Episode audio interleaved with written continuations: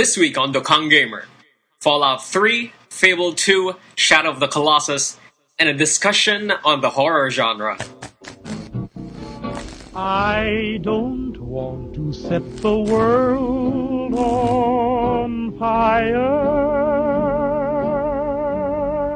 I just want to start a flame in your heart. In my heart, I have but one desire. And that one is you. No other will do.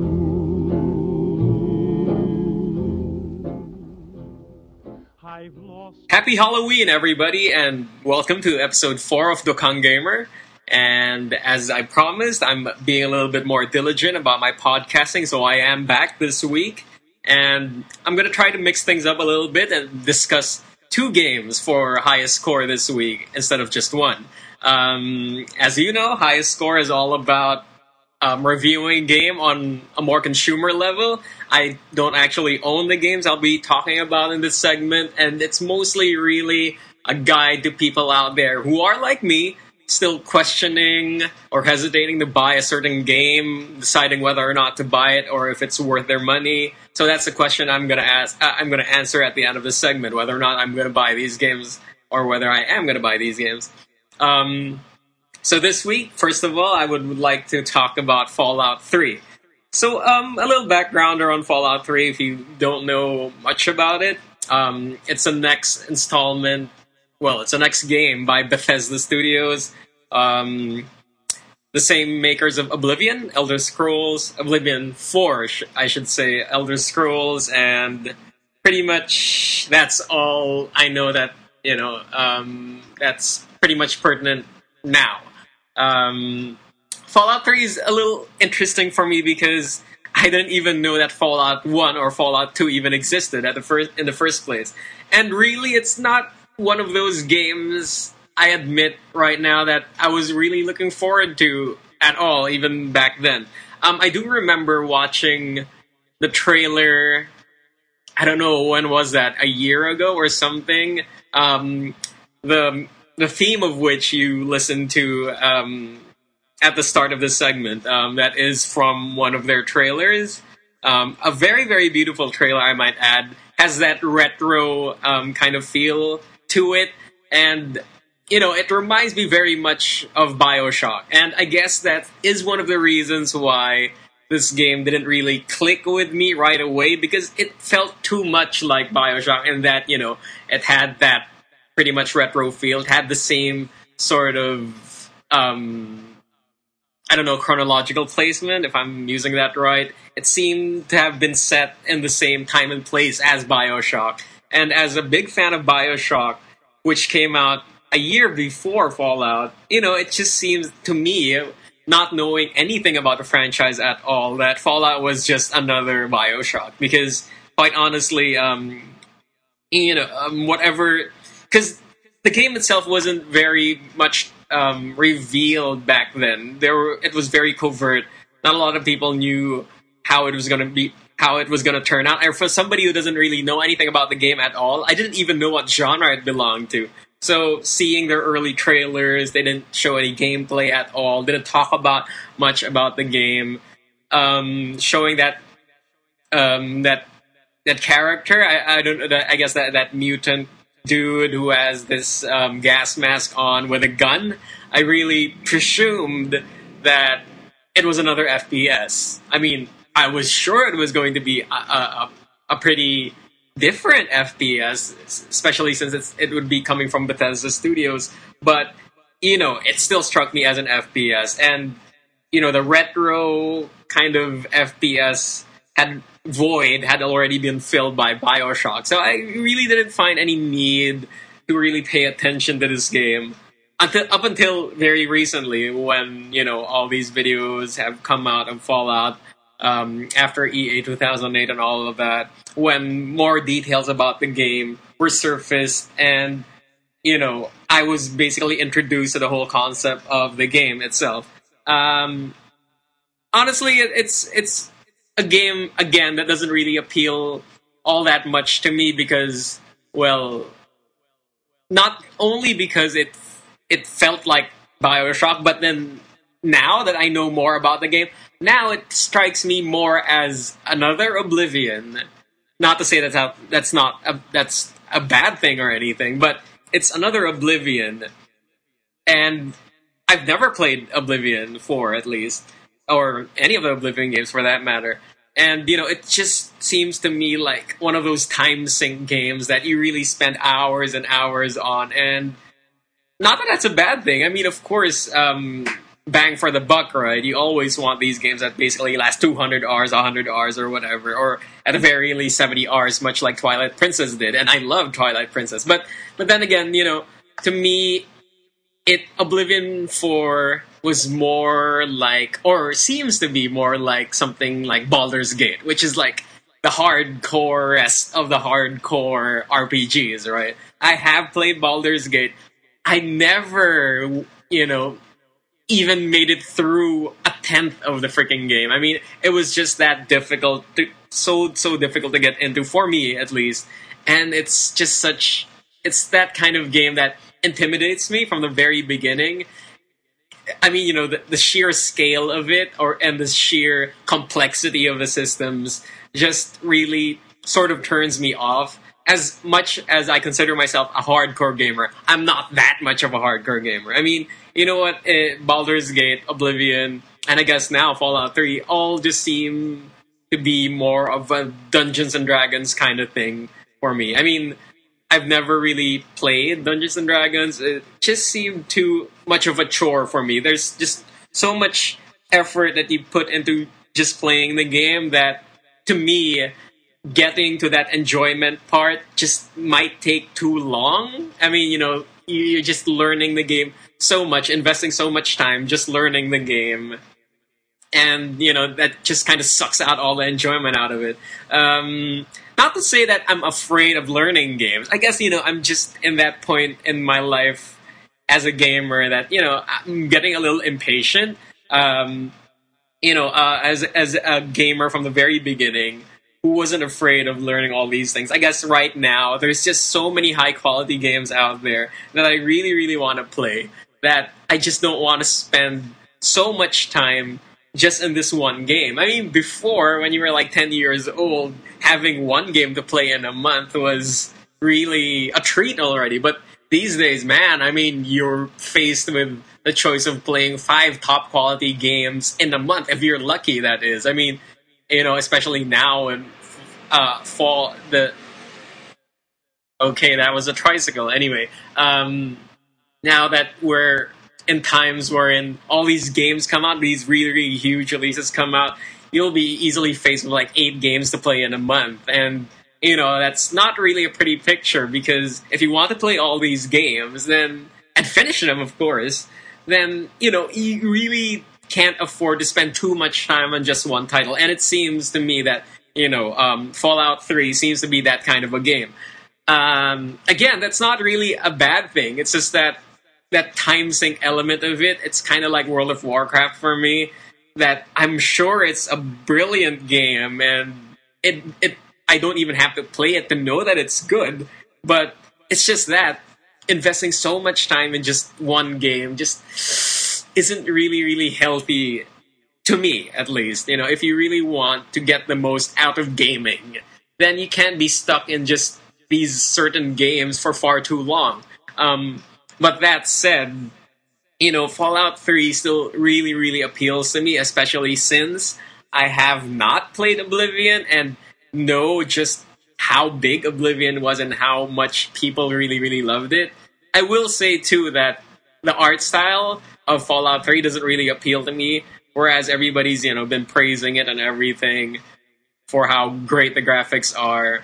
And even in Oblivion 4, everybody just praised it and how good it looked and everything and how massive, you know, the world is and still how great all the detail is. To me, you know, um, it's still never clicked, never has. The trailers did click to me. I mean, you know, with the I don't know what you call that mascot they have. I guess he's the pit the uh, the the vault boy or something like that. But that you know that retro kind of look, porcelain kind of uh, statuesque looking thing really did appeal to me. But then when the game, you know, before they revealed anything about the gameplay at all, all the trailers looked beautiful to me, and it really, really um, sort of what do you call this? Um, interested me um, art wise at least. But then you know when the gameplay came out, footage of the gameplay came out and everything, eh, it suddenly didn't really click with me. Uh, much like how Oblivion Four didn't click with me.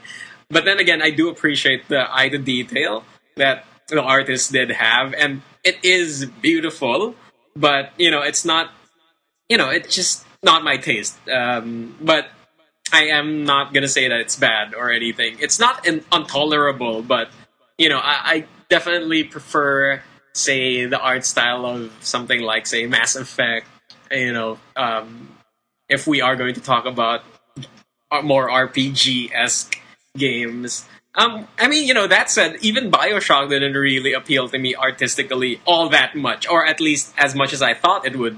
Um, I love the design of Big Daddy and everything, but you know, that weird, um, kind of stylized look of all the what did you call them again? The um, the wow, I forgot what you call them. Um, you know, the mutated genetically splicers. There you go, splicers in Bioshock. They didn't really, you know, they didn't seem all that realistic. They seem very, very cartoony, but not. You know what I mean? Um, I'm sure they wanted it to look stylized, but still realistic. But you know, both of that combined didn't really translate as an art direction or at least an art feel I didn't really connect with. But then, you know, I, again, it's not all about these individual looking things at the very end. To Bioshock, Bioshock to me was a very, very beautiful game, and I'm sure Fallout 3 is going to be a very, very beautiful game as well. It's just that, you know, um, just these individual, individual, individual artistic choices didn't, don't really click with me.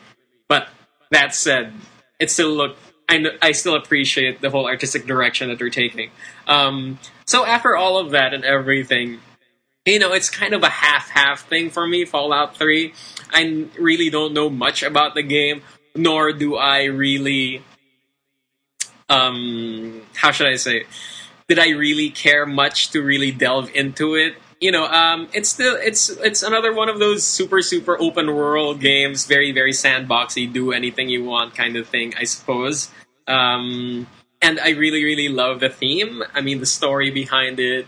You know, all humanity supposedly being locked in this vault or everything after a post-apocalyptic explosion, nuclear explosion, or you know stuff like that. Again, that really really appeals to me a very very dark kind of future thing, post-apocalyptic stuff. Like I said, very steampunky kind of feel as well.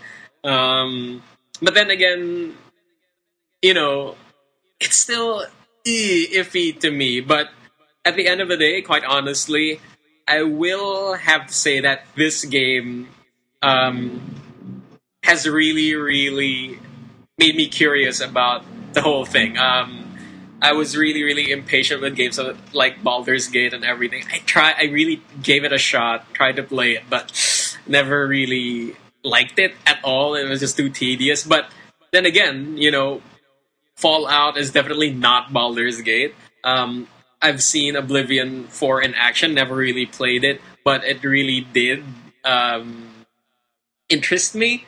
And quite honestly, Fallout 3 does interest me as well, and I think I would be doing myself a disservice if I didn't play this game at all or didn't own something like it. So, you know, at the end, my verdict is yes, I will buy this game, but and but then again, I will say that this is not really an all out. Yes, I will buy this game definitely, but more of a game I will buy because I just love the industry and I want to, you know, open open my perspectives. I guess you know widen my perspectives. Sorry, widen my perspectives and really just try out a different game that I'm not too comfortable with, or at least doesn't seem to appeal to me all that much. But I do want to know why everybody just seems to love this game, you know, or have anticipated this game for so long. So that said, I'm actually really, really looking forward to buying the PC version of it because you know, I still don't have my PlayStation, nor do I have my Xbox 360.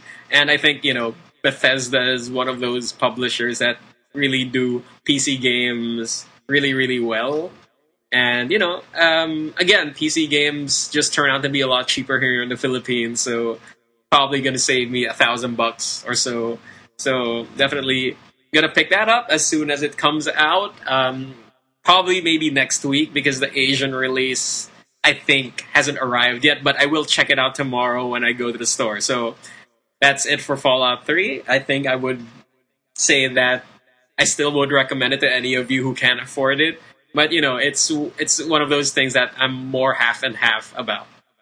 First time, I guess. And moving on, let's go to talk about Fable 2. Now, even more than Fallout 3, Fable 2 really didn't spark my interest at all, especially after, you know, sort of the the flop, should I say, of Fable 1. Not that I'm going to say that Fable 1 was bad or anything, but, you know, Peter Molyneux just really, really set the expectations for this game so, so freaking high that it there was no way that it was going to um, meet those expectations at all.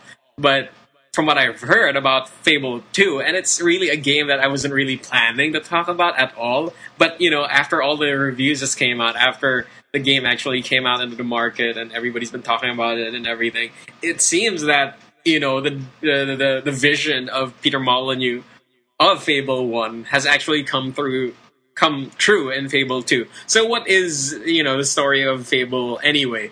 Um, much like other um, Black Lion, Black Lion was it? Black Lionhead, sorry, Lionhead Studios. Um, other games have been like Black and White. There you go. That's where the black came from, actually.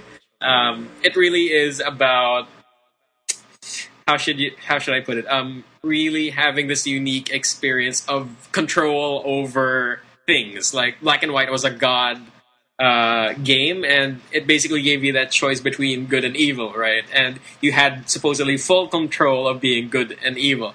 So Fable kind of takes that um, a step further and really puts you in a position wherein you really develop this certain character. And it's not a god game anymore. It's this um, action adventure game, kind of RPG esque game that you take in this role of this character, which you customize yourself in terms of you know looks and everything, and every decision you make throughout the game um, really you know makes you either good or bad, and all of that. So it's really basically a game that has this huge, huge scope, scope huge, huge vision that um, it's supposed to be this unique experience for the player when you really feel that all the decisions you make really contribute to making you who you become at the end of the game or you know who you are at, the, at that particular moment. How your past decisions have really um, influenced or have really affected who you have become. It's kind of like spore in that sense. So you know um, it's that big of a scope that big of uh, uh, you know a sort of dream or a, a mission for the game that is so overwhelming and everything. But supposedly, from what I've heard of reviews and everything, this game really does a pretty good job of doing that. Um, just how it assists the player in really feeling part of the world and really um, living in this breathing, living world that has been created for you and really immerses you into it. It seems very, very interesting. Again, kind of like Fallout 3, you know, the art direction to me is a little off again. Um, it seems like it was really meant to be stylized, but it was just too realistic for its own good. Like if you're going for stylized, just go for stylized. You know, um, if you're going for a little bit more realistic, then go for realistic, right? I mean, of course, that's just my opinion and everything. It still looks beautiful again overall, but you know, just if I just look at the the characters and everything, it just didn't really click with me. Mm, you know, kind of looks funky or whatever. Maybe it might be the colors or how you know the textures were treated or everything. I mean, you know, uh, it's all opinions and everything. But again, you know, it's not as beautiful a package as I would say Dead Space was. Um, you know, just because I just reviewed that last week. I'm just gonna put that out there. Um, but again, um, I'm not. I'm never one to judge a game on the visuals itself. I really am one who focuses on what a game tries to con. You know what the games try to do. What the game tries to do dif- differently, sorry, and what it really, you know, tries to stress upon the player itself. It, what it really tries to make the the the player like me experience. And if it succeeds in making me feel what it intends me to feel then that's a game that i think is very very good. Um, because primarily really uh, video games are really something you experience. I mean visually um, uh, audibly i forgot audio wise whatever um, even philosophically at times or you know it just feeds you all the these ideas and everything. And it's just really really that total experience that encompasses what video what you know what games are. I mean that's how you judge a video game the total experience right? Um, that goes without saying i suppose. But then again you know fable 2 is just this game that while it really does appeal to me and you know the whole dog companion thing does appeal to me. The whole economic system appeals to me as well, wherein you you know you can be uber uber rich in this game too. It's kind of like has that Sims vibe for me that you live this person's life for them. But then again, it has all this action as well, action adventuring, which I love too, which kind of reminds me of Diablo right now. And you know, um, you know the pet it reminds me of WoW, although I've never really played WoW or anything. But you know, um, it's just it seems like a very very huge game. Um, it's and if it does sort of fulfill you know the whole vision of Fable um, much closer than Fable One did, then I think it's a game that I should try. Much like Fallout Three, where while the game might not have appealed to me from the very beginning, what it has achieved, or at least what people say it has achieved, has really, really got my attention. So, um, I would buy this game, but the really, really big problem is it's only available for the 360, and I don't have a 360, unfortunately. So, you know, for the first time in highest score, I'm actually going to say that I can't buy this game. I would want to buy it, but reality is I can't. I mean, unless I I think it's a system seller, and I don't. I think I mentioned that last week. I don't think it is a system seller, although it is a game that I would wish they would. Um, I mean, I wish would come out on the PC. If it does, then I think I will pick it up. Definitely, if only for the chance to to really um, experience it as a game and again, just to show my support for games that try to do things differently, to support you know um, designers and you know um, thinkers like Peter Molyneux who really try to push the video game um, industry forward and just you know really promote the medium itself. So I guess that's it for high score. Hope you enjoyed that. And next up, um, game over.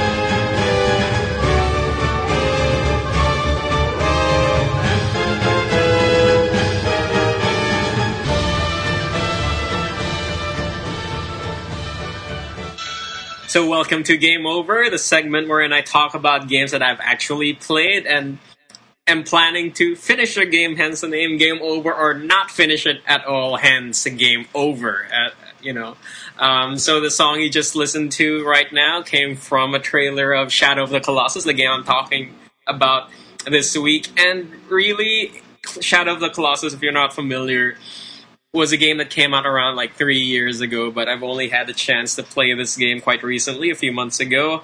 Um, I haven't actually finished the game yet, but I was quite addicted to the game when I did play it.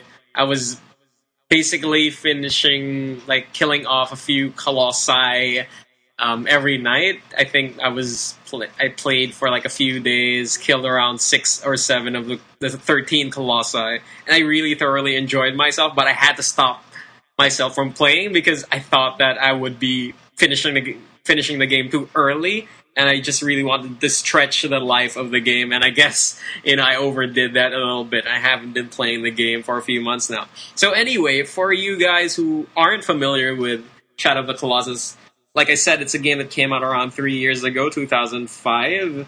Um, came out around the time that God of War came out, and it was actually a contender for Game of the Year at the time. Um, against God of War, but you know, eventually I think God of War did garner more awards for Game of the Year, but definitely Shadow of the Colossus was there as a very, very close second. If not, I think I would actually argue that this game should have won because, um, you know, I, you know, just looking at the game, it just had more things original than God of War did. Um, while you know, I think the main character, whatever his name is, kind of lacks lacks the appeal of uh, you know a real hero. Um, but then that's the same problem that Kratos has, as I've discussed um, in a previous episode. You know, they might not have that charisma or anything. Um, but then again, it's much, much more forgivable in Shadow of the Colossus for me because I think the purpose was for this character to really be just a nobody, right? I mean, not like Kratos, who was supposed to be this huge protagonist, sort of antagonist, kind of conflicted hero thing. This guy in Shadow of the Colossus really was just some, you know, normal schmuck, some, you know, regular Joe who was just, um, you know, played around by the fates or whatever, and just was put into this super, super grand adventure that was way, way, you know, he was just way over his head, but, you know, eventually um, conquered the odds and everything. So, what is Shadow of the Colossus exactly? It's you know, it can't really be classified in any particular genre, but if it did, I guess it would fall under the category of action adventure, um, with sort of not even really RPG because you don't really level up or anything, but you know, I guess an uh, an action adventure which feels as epic as an R- RPG, and I guess that's where you know how special this game really is because it actually isn't all that epic um, in terms of length or the world or anything, but you know, it just exudes that epicness, basically because of the design choice that you know the team actually did, and you know, it, it is, and you know, talking about more about the game, it's really this game wherein you're just pitted against all this colossi, and we're just not talking about some regular colossi, right? These colossi are huge, and I mean, but what I mean by huge are they're they're you know mo- monumental size, like they're as big as freaking buildings. To be honest, I mean they're bigger than dinosaurs. They're bigger than all these crazy things that you can think of. They're literally stories big. I mean, um, I guess the biggest colossi I ever um, dealt with was at least 10 stories high and you could just imagine just how big that is and i guess it's that feel of being pitted against all these really really huge monsters that you know um, contributes much to the epicness of this game and the thing is you know it's just such a unique design because these colossi these 13 colossi that you fight throughout the game are really the only elements that you interact with in the game so in a way, these 13 colossi are 13 levels, are 13 bosses that you have to fight, and that's all there is to the game. Which is sort of simplistic if you think about it, but when you delve in more deeply into it, it's such a brilliant design choice, really. There's really nothing more like it. Can you imagine that the actual bosses that you fight are the levels that the game's constructed around, you know? It's such a beautiful, you know, concept really, and I think what you know lends more, itself to that beauty more is just how beautiful the game is constructed as well. I mean, the art direction is very, very, very beautiful. Although, again, you know, the the the main character isn't all that well fleshed out. But again, you know, he's just a nobody anyway. And really, the the point of this game is really in the beauty of the colossi and how you know the world is constructed. Um, really, really cool. I mean, you know, I always look at any of the colossi, quite honestly, and say like, wow, how, how the hell did these guys actually think up of these things? I mean, it reminds me very much of monsters from you know um, geniuses like Hayao Miyazaki. I mean, you know, all these crazy, weird, larger than life, literally monsters that come out of their imagination and are really, really fleshed out really, really well. And they don't even they're just really monsters. I mean, they don't even have to say anything. They don't they don't even have to have a history. They're just they they're just eh, you know their mere size and I guess presence is enough reason for them to actually exist, and that's really really beautiful for me. I think um you know it's really in just their plain design and how well crafted they are that you know I don't know. I mean, I'm really, really speechless about it because I can't really explain it all that well. But you know, I guess it, the whole construction of the game too lends itself to that. That it really emphasizes these colossi and how beautiful they're made.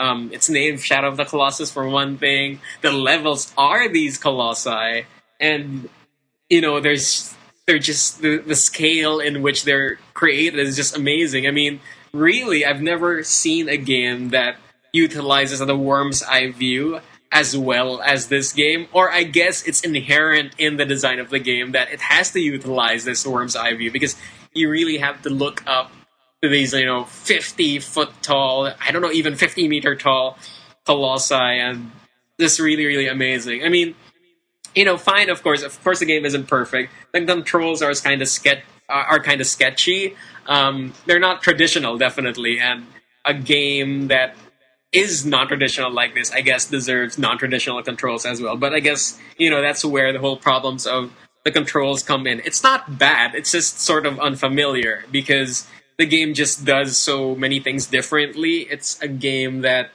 um, you know.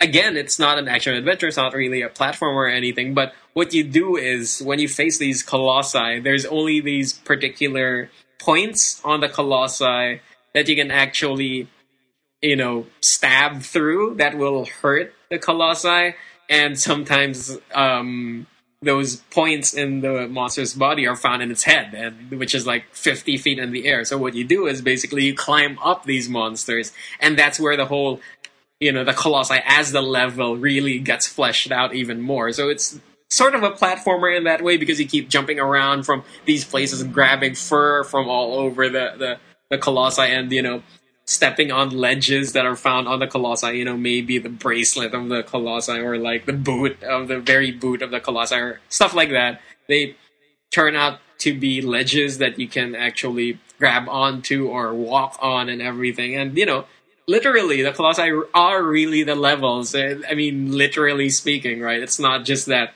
they exist and you know just because they're the only things that happen in the game they're the levels no they're actually really living, breathing levels that you walk on and really traverse, much like in a platformer game. So that said, you know, you basically take down these monsters, stab them through these like glowing symbols that they have on the on on their body, which are their weak points, and you take them down, and you basically complete the level and um, basically kill the boss of that level, and which is odd because the boss and the level are the same, which is brilliant, right? I mean, anyway, uh, I, I, know I keep repeating that, but that that's really the core of the game, and I think why this game is so special. Um, you know, the team that developed it is the team that made Ico. It's a lesser known title, so lesser known, in fact, that I actually didn't know the game until people suddenly talked about it. It's kind of like Psychonauts in a way because you know it was so downplayed, not not downplayed, but more of um, very discreet in its release and everything. That not a lot of people knew about it, and hence, you know, I guess that partially hurt its sales and everything. I guess yeah, it, it definitely hurt their sales, but you know, I've heard very very good things about Ico.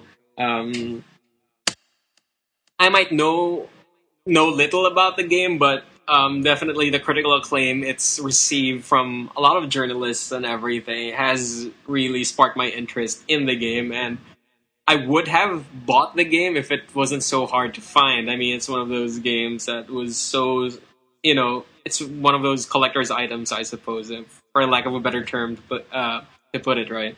But, you know, um, Team Ico, known for just, you know, brilliant game design, I would say and you know it shows definitely in their incarnation of Shadow of the Colossus. It's kind of disappointing because I think people were expecting Team Ico to reveal their next game, their next gen game in this year's TGS. I think, if not, you know, one of those um, game conferences that happened recently. But unfortunately, I guess you know that didn't happen. But I definitely am one who is really looking forward to the next project of this particular team, and I really do hope I think that you know Shadow of the Colossus really did well in the market, and I, you know, I really do applaud um, the fact that you know games that try to do stuff that try to again, uh, I might sound like a broken record already, but try to move the industry forward, the medium forward. It's really nice when these developers, these games, actually get the market success that they really do deserve. Because really, I mean, if it weren't for all these games, then you know the video game industry would be very, very stagnant and boring, quite honestly. And it's something I wouldn't even bother to deal with anymore. But again, time and time again, all these really, really passionate people, really, really brilliant people. I mean, much more brilliant, much more passionate than normal people give them credit for. Really, you know, surprise everybody and come out with all these brilliant, brilliant games. I mean, not just brilliant in you know their concept, but in just how entertaining they can be. I mean, that really is the important part of video games, right? But and again, you know, if it's backed up with this crazy, amazing concept, then it's even better. So you know, um, that's it for Shadow of the Colossus, I guess. Um, definitely a game I will finish through. And, you know, maybe after recording this podcast, I'll just jump right into it and kill another Colossi. I mean, it's also one of those games, surprisingly, that you just pick up and play, really. I mean, because it just takes, what, 30 minutes to kill a Colossi, and it's all, it's not very, very intimidating, at least up until this point. I mean, you know, the Colossi aren't very, very difficult to kill very very entertaining actually. It's not very easy as well you know there's some puzzle elements to it too. But anyway you know definitely if you don't know shadow of the colossus if you don't own shadow of the colossus pick it up because it's just one of those games that really come once in a lifetime because i think you know team ico isn't really in the habit of making sequels or anything and i don't think you'll ever see a shadow of the colossus 2 so definitely pick that up um, you'll definitely enjoy it as I as I very very much enjoyed it, and that pretty that's pretty much it. So stay tuned for the next segment.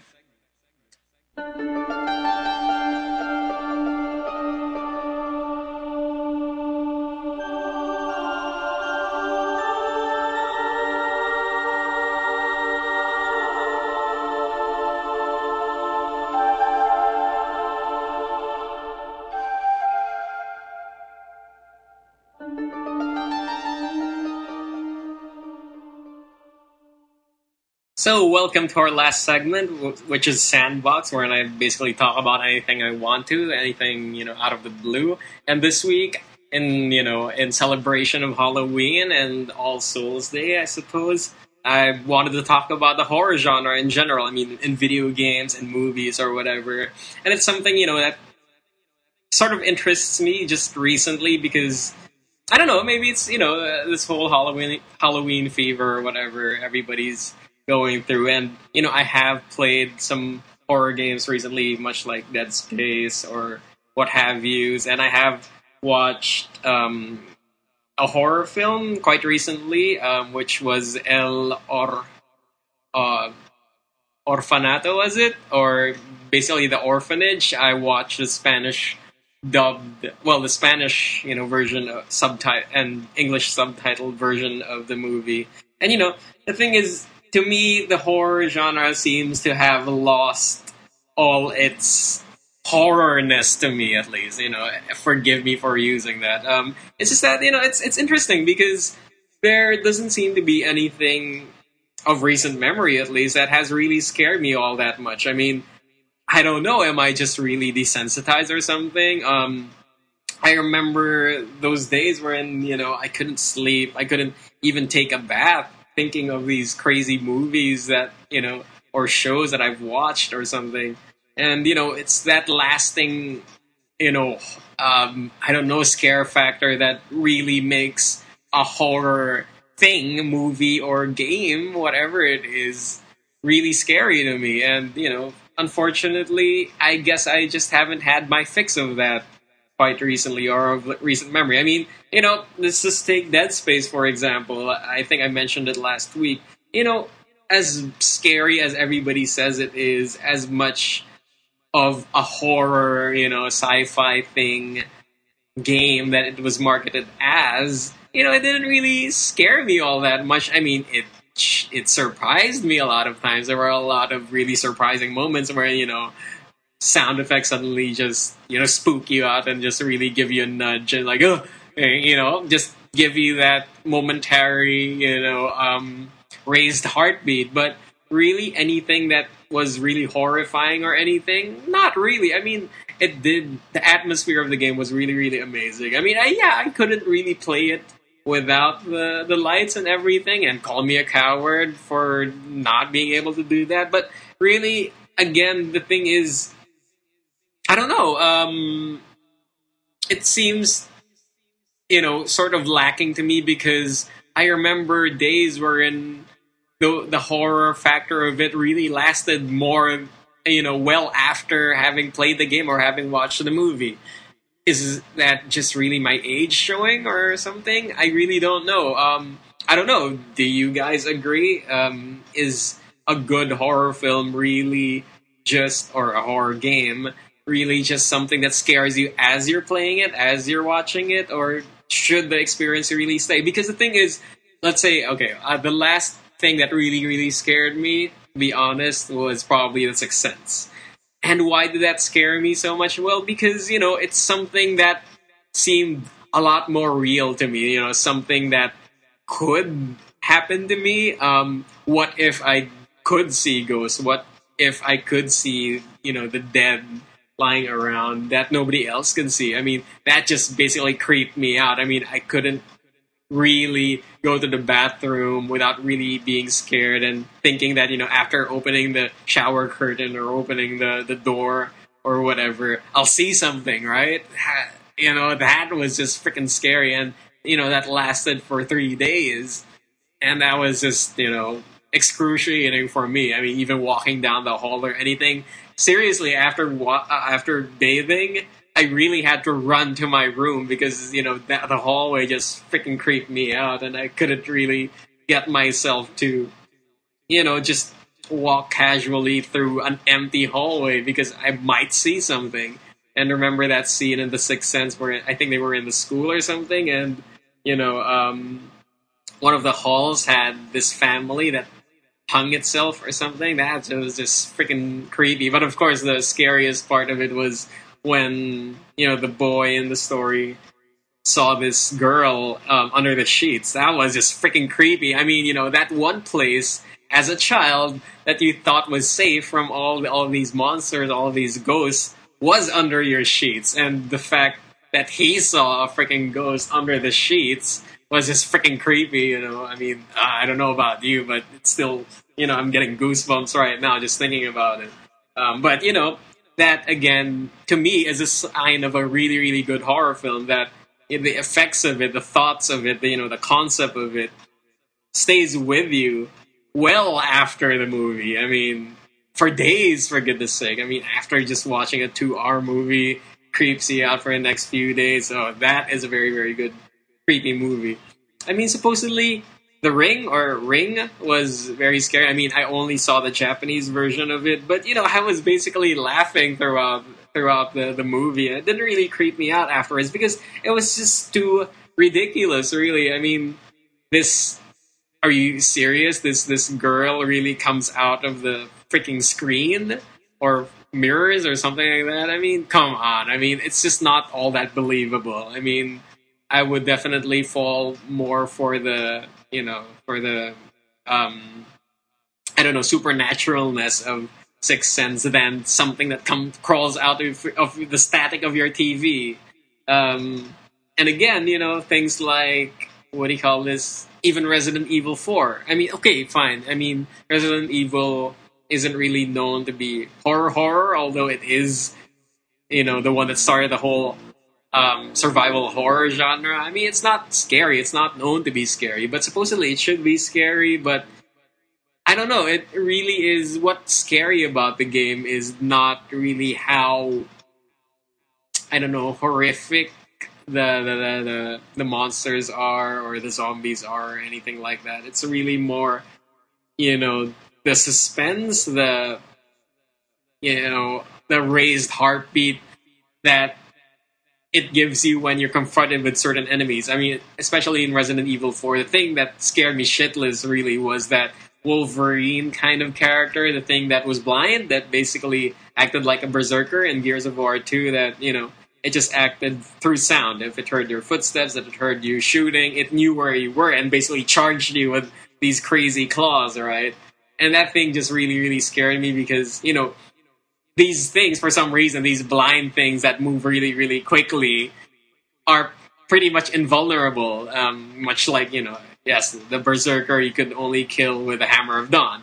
And in this case, this thing, I forgot what it was called in Resident Evil 4, you could only shoot through the back. And that was very, very difficult to do. The thing is, the Berserker you could easily avoid because um, Marcus and all the, the other Gears guys could actually strafe from side to side. But in Resident Evil 4, you would know definitely that you can't strafe. You, could, you basically had to turn, and you turn very, very slowly in the game. There is no panic in Leon or anything. And you had to run out of the way, you know? You could have just basically sidestep your way and avoid this crazy guy with a freaking claw. No, you can't do that. You really have to plan your steps ahead. And since you really, really moved quite slowly in the game, that just really raised the tension and really scare the shit out of you, right? And you know that's I guess to the, the you know the extent to which Resident Evil was scary to me. I mean, the chainsaw guy was very you know makes you panic morally more more so. It doesn't scare you. It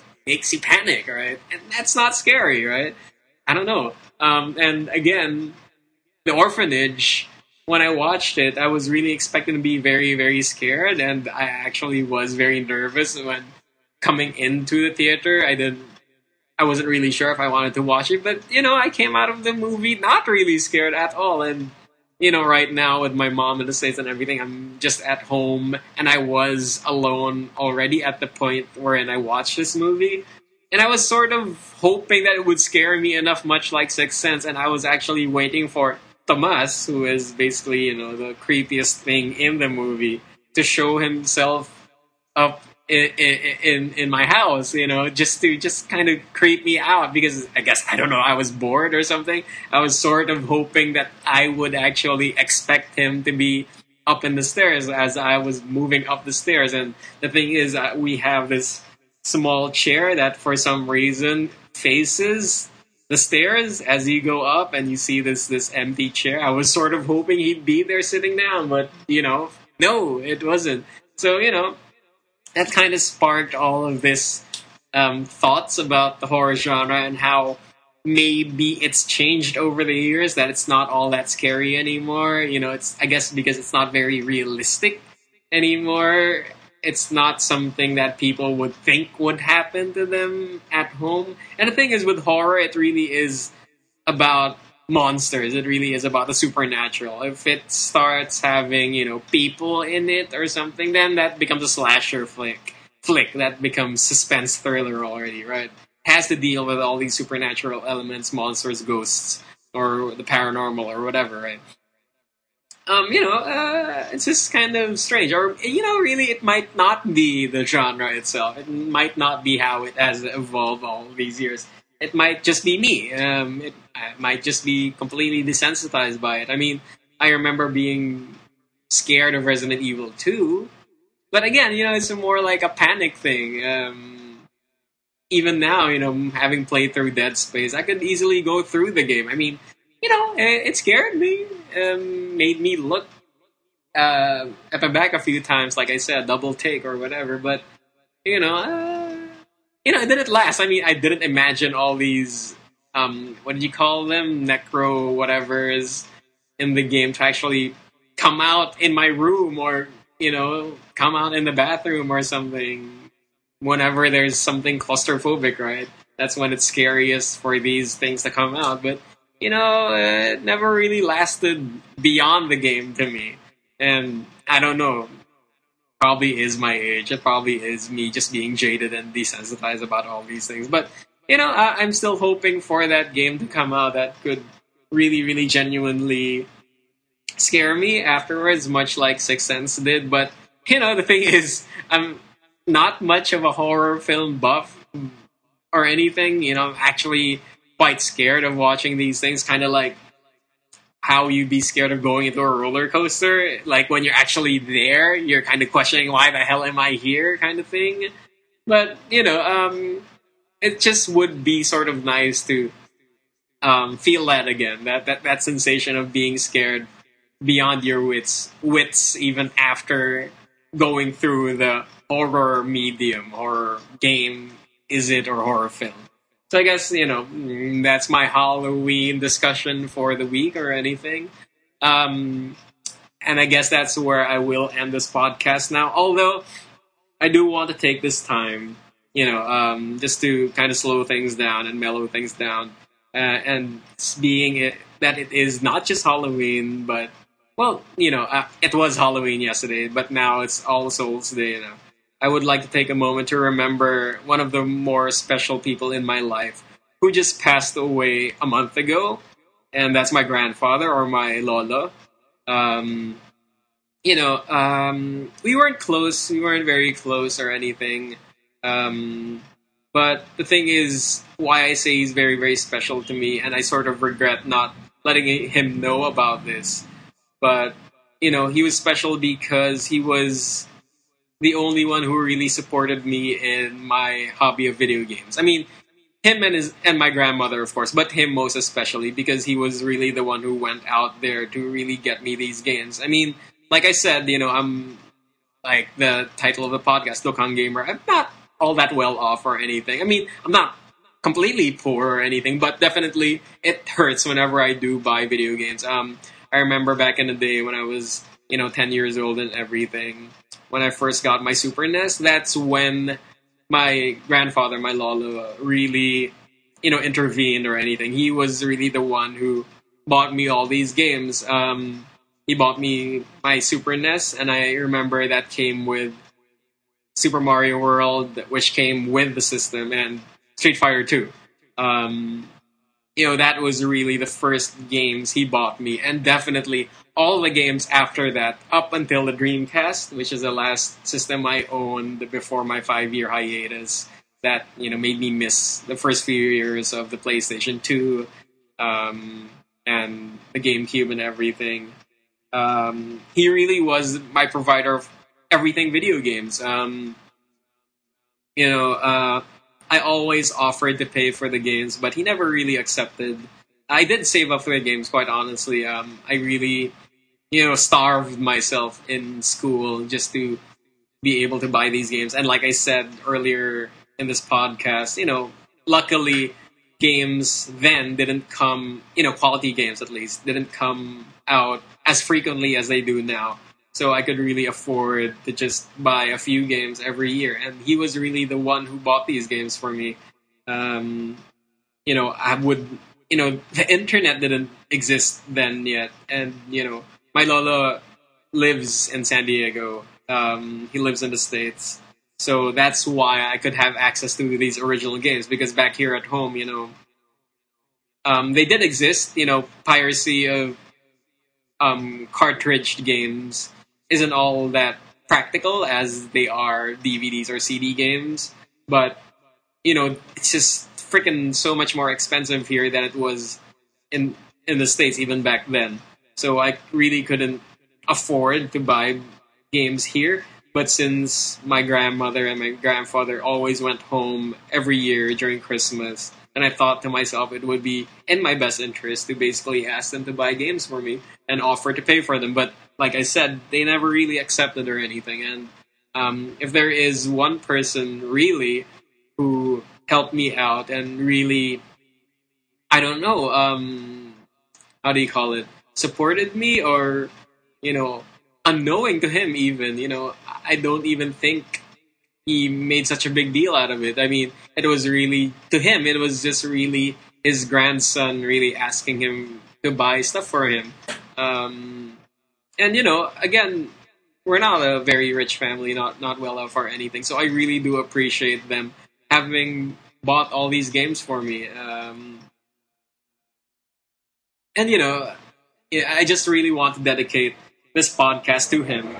I de- I want to dedicate a few prayers for him, of course, and um, of course, and other things to him. But you know, I just wanted to honor his memory, especially in this podcast. I wanted to make a point of that, especially this week, because you know, I wouldn't be talking to you guys right now if it weren't for him, if it weren't for his support.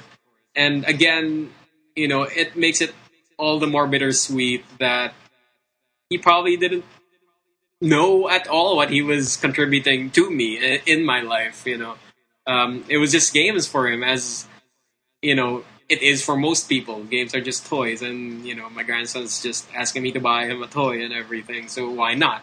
But you know, it just really meant and means more a lot to me than what he could have ever imagined or fathomed. And I really do thank him for that. Um, he was that somebody who supported me without question.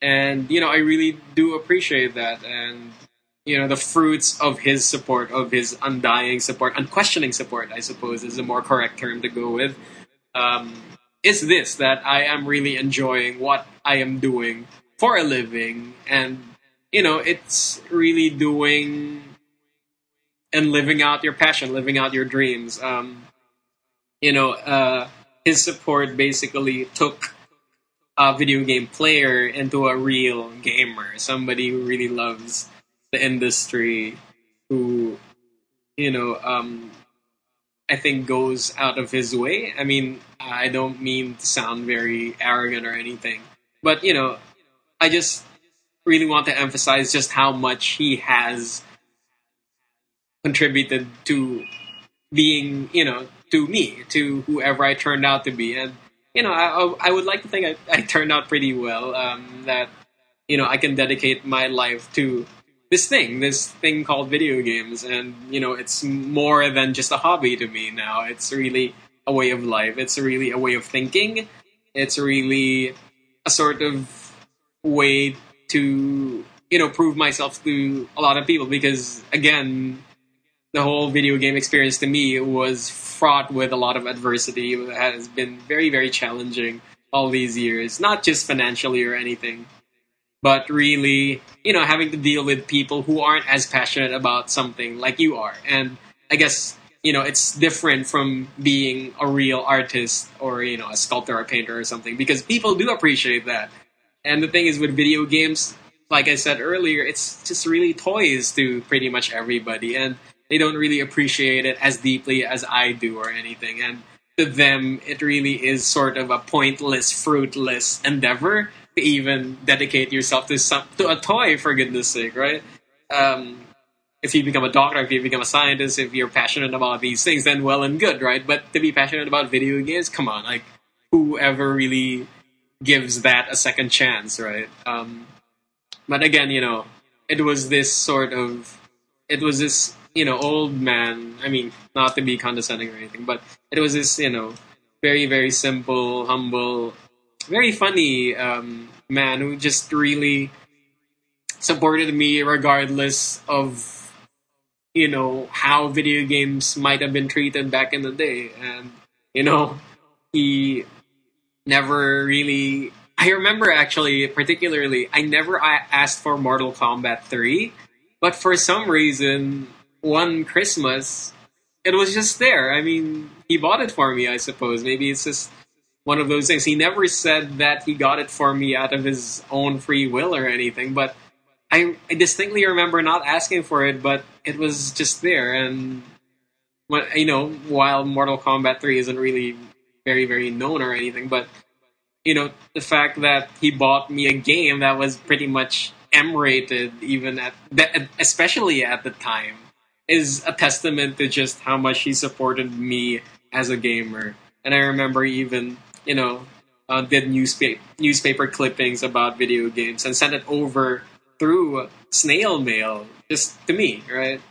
Um, yeah, it's just really really cool because you know definitely if there was somebody I owe my you know my present you know as a video gamer then it would probably probably be him. Um, I can't think of anybody else who ever supported me in this hobby of mine, in this passion of mine, other than him.